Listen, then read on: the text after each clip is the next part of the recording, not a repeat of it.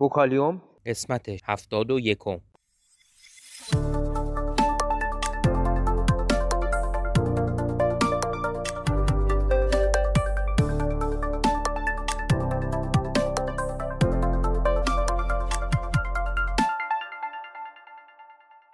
صدای ما را از آسمان نمای گنبد مینا در منطقه فرهنگی گردشگری عباسآباد تهران میشنوید.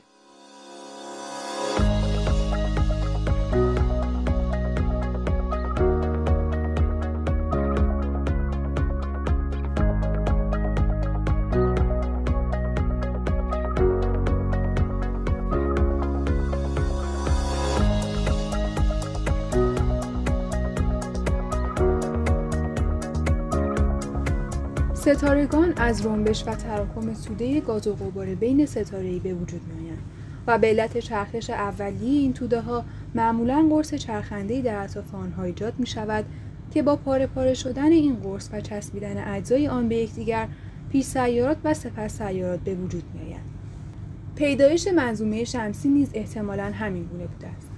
این منظومه در 4.5 بیلیون سال قبل از تراکم بخش کوچکی از یک توده ابر موکولی عظیم در کهکشان راه شیری تشکیل شده است. بر اثر این تراکم عمده جرم در مرکز توده به خورشید تبدیل شد و بخش دیگری از آن به صورت قرص در اطراف خورشید جوان به چرخش درآمد که از پاره پاره شدن آن نهایتا سیارات، خرد سیارات، دنباله‌دارها، شهابسنگها و سایر اجرام سرگردان در منظومه شمسی به وجود آمدند. این مدل که امروزه مورد قبول اکثریت ستاره شناسان است و به مدل سحابی اولیه معروف است، نخستین بار توسط امانوئل کانت و پیر سیمون لاپلاس مطرح گردید. با شروع عصر فضا در دهه 1950 و کشف سیارات فرامنظومه‌ای در دهه 1990 این نظریه اصلاح گردید و جزئیات زیادی از آن مورد بررسی قرار گرفت. به ویژه استفاده از ابررایانه ها برای محاسبه فرآیندهای مختلف دینامیکی، مغناطیسی و شیمیایی در مراحل مختلف تشکیل منظومه شمسی به روشن شدن پاره ای از این جزئیات کمک شایان نموده است. به عنوان مثال مشخص شده برخی از اقمار سیارات از قرص مواد اولیه چرخنده در اطراف سیارات تشکیل شدهاند. حالان که برخی دیگر در محلی غیر از همسایگی سیارات تشکیل شده و سپس توسط سیاره به دام افتادند. قمر کره زمین یعنی ماه احتمالا از برخورد یک جرم عظیم با زمین اولیه تشکیل شده است. حتی این امکان نیز مطرح گردیده است که محل سیارات در طول تحول منظومه شمسی تغییرات قابل توجهی داشته و احتمالا برخی از سیارات جای خود را با یکدیگر عوض نمودهاند مهمترین انتقادی که از ابتدا بر نظریه صحابی اولیه وارد شده است چرخش کند خورشید به دور محور خود است مخالفان انتظار داشتند بر اساس نظریه تراکم صحابی اولیه این چرخش بایستی خیلی سریعتر از مقدار فعلی باشد امروزه این انتقاد از طریق برهمکنش خورشید اولیه با میدان مغناطیسی و مواد اطراف آن رفع شده و لذا نظریه صحابی اولیه مقبولترین نظریه پیدایش منظومه شمسی محسوب می شود.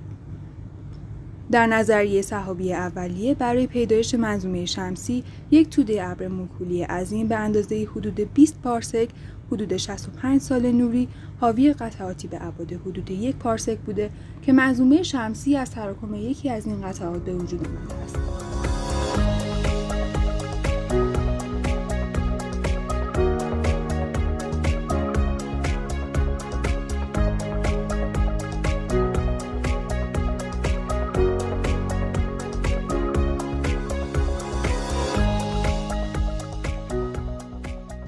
رمبش و تراکم این قطعه هسته متراکمی به ابعاد حدود یک صدم پارسک را به وجود آورد.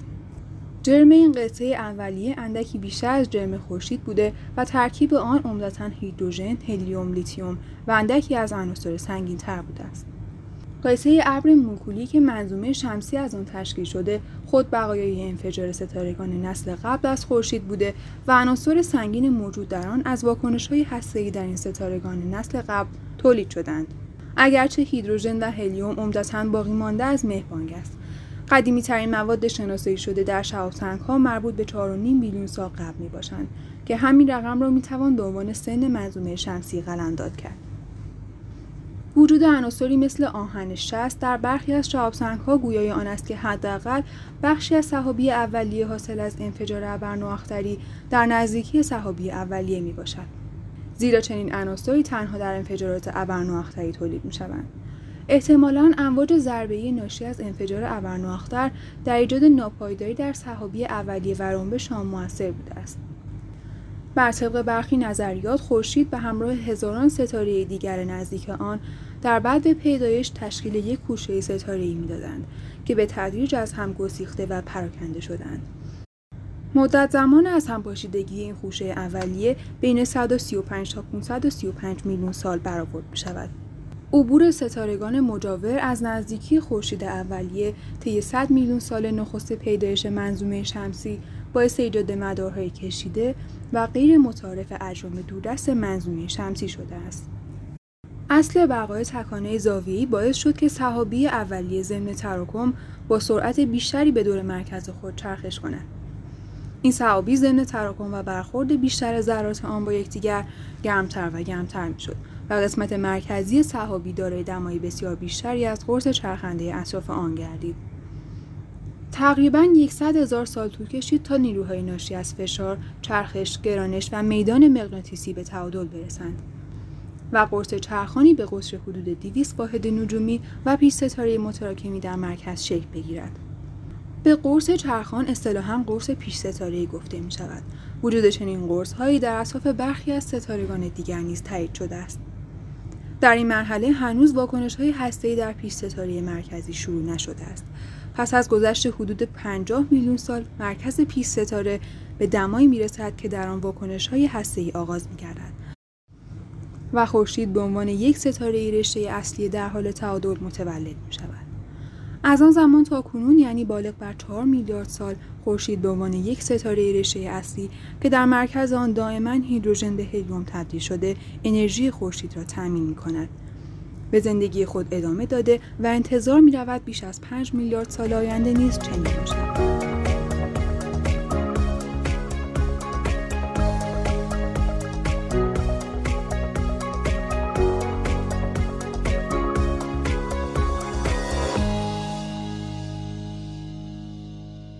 اگر علاقمند به مطالب علمی و نجومی هستید صفحه اینستاگرام ما را به آدرس گنبد مینا دنبال کنید.